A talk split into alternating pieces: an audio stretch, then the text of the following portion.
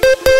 Bonge Citayam Kawula Muda bikin klarifikasi. Gara-gara netizen pada nanya Mana duit 500 jutanya? Lu kemanain? Dia bilang ternyata pemberian Baim dan Paula tersebut nggak diambil sama sekali.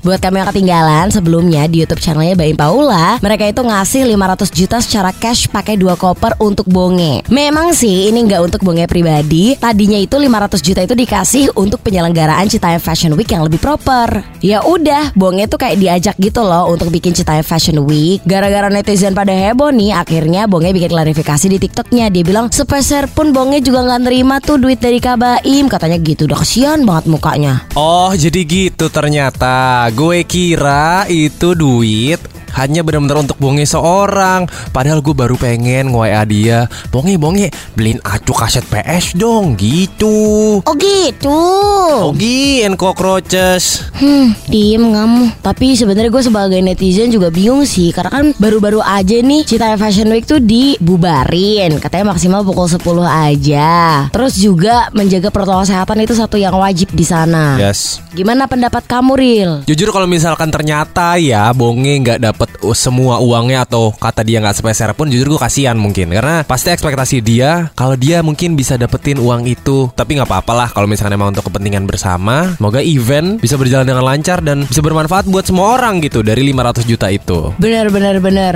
Mending ke tangan orang yang tepat aja gitu kan. Kayak misalnya nih Buat support-support saya Beli mobil barangkali gitu kan. Gak ada. Ngapa jadi buat anda? Buat kepentingan bersama.